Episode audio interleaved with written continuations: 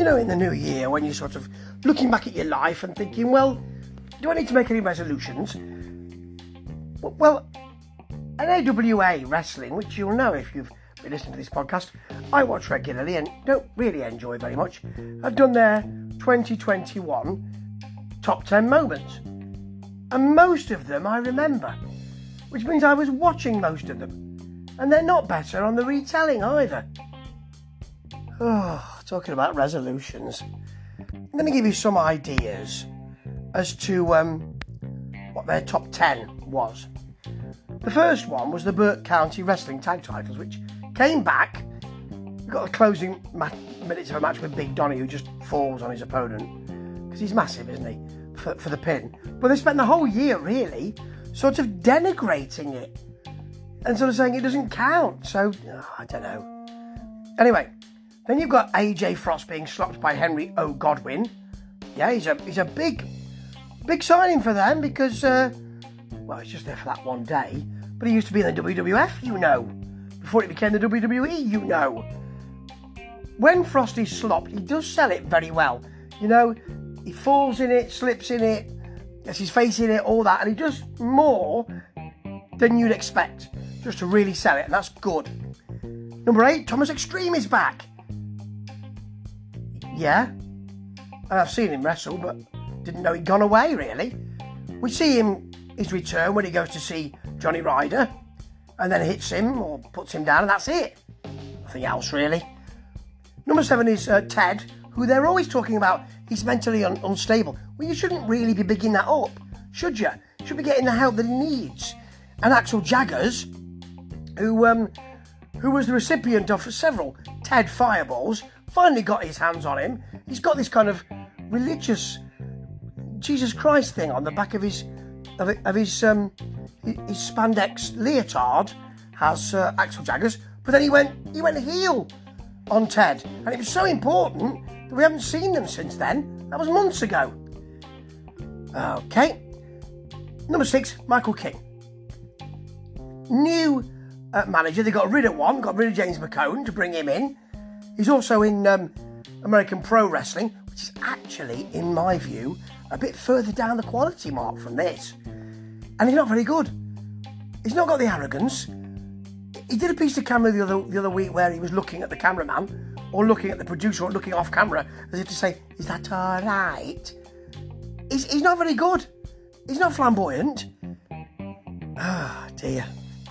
Then you've got the match where finally it's it's it's over, which is his tag team of Aaron McClaw and, and Squeaks the Clown. Although throughout the year they announced this and then they would they would fight with all sorts of different people. So Over was announced as this big tag team, and then they weren't really a tag team. Anyway, they're fighting with AJ Frost, who you can rely on to give you something pretty good. He's been the standout of the year, in my view, for NWA, but it's a low bar. Then you've got the versus the Moonshine Express and Johnny Ryder, the champion. Fans are getting into it apparently. I can't hear them getting into it at all. I mean, they are by the end, but when he says that, they're not. They're not. They're not. They're quiet, really. In the end, Ryder gets his hands on King, just sort of puts him down, and then pins him, and the ref counts. As the commentator says, "Well, that's not legal, is it?" No, it's not legal. Apparently, I, I mean, I, I, said this at the time. As they go off screen, they say, "I don't know if we watch next week. I don't know if we'll be able to top it." All right, so watch next week, even though next week might not be very good, or might not be not be as good as this week. right, number five is Little Donny. Got Big Donny, Little Donny, becoming the face of America. He can't even say I'm the face of America very well. I'm not sure how many takes they took, but I can barely understand it.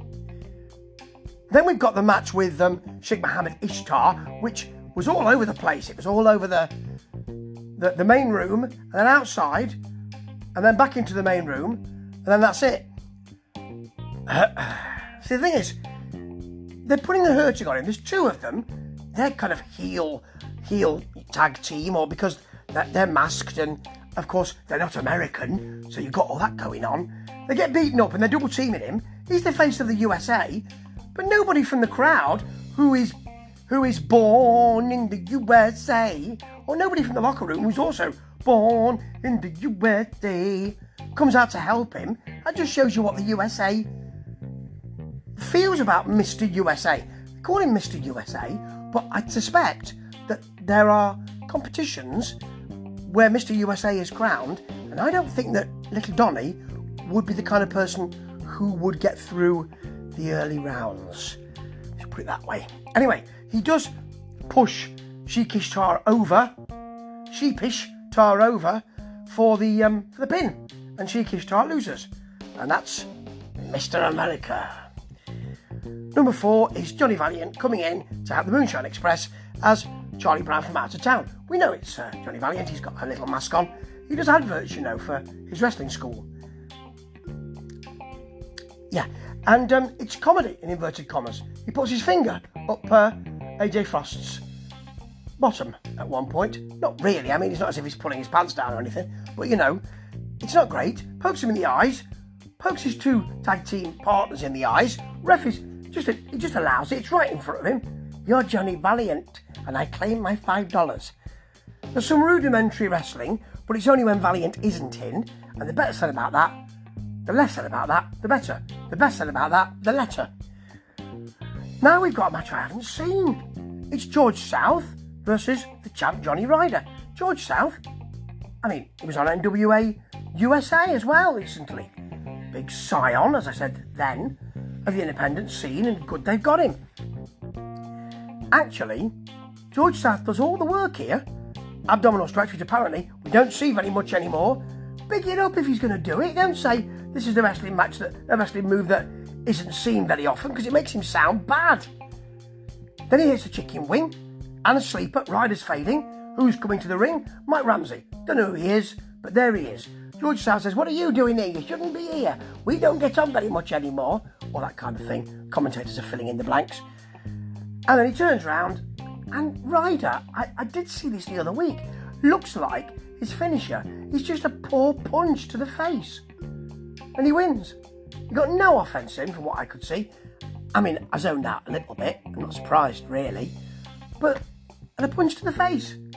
Well, that's your champion. Okay, the um, number two was the Bunkhouse Battle Royal. I did see this.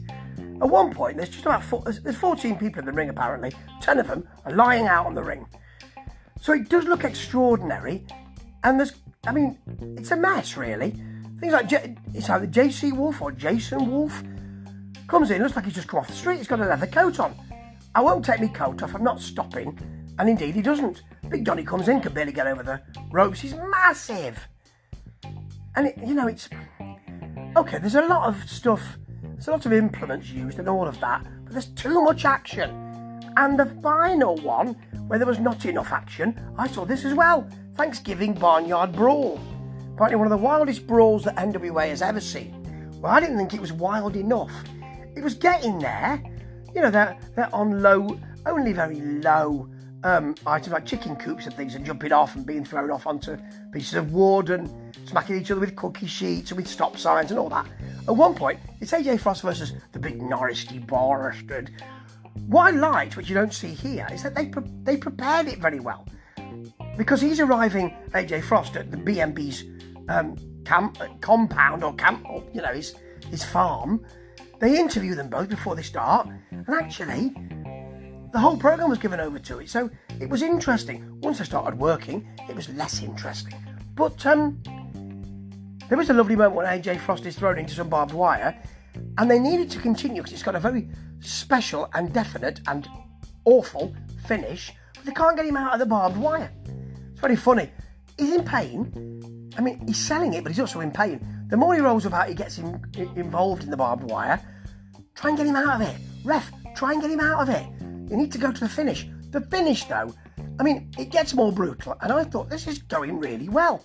And then AJ Frost just runs away, finds somebody's car, I presume it's BMB's, with the keys still in the lock, drives away. No one seems to say, call the police, he's just nicked my car, or anything like that. He just goes.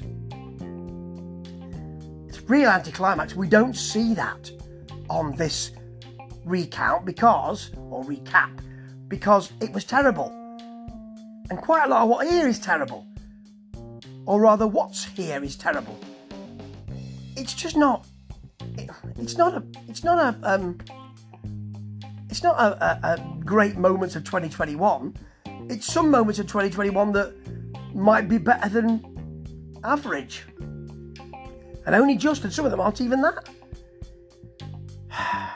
Resolutions. I know I should make one, but I'll keep watching NWA because I want it to surprise me one of these days. Here's hoping. Ta ta.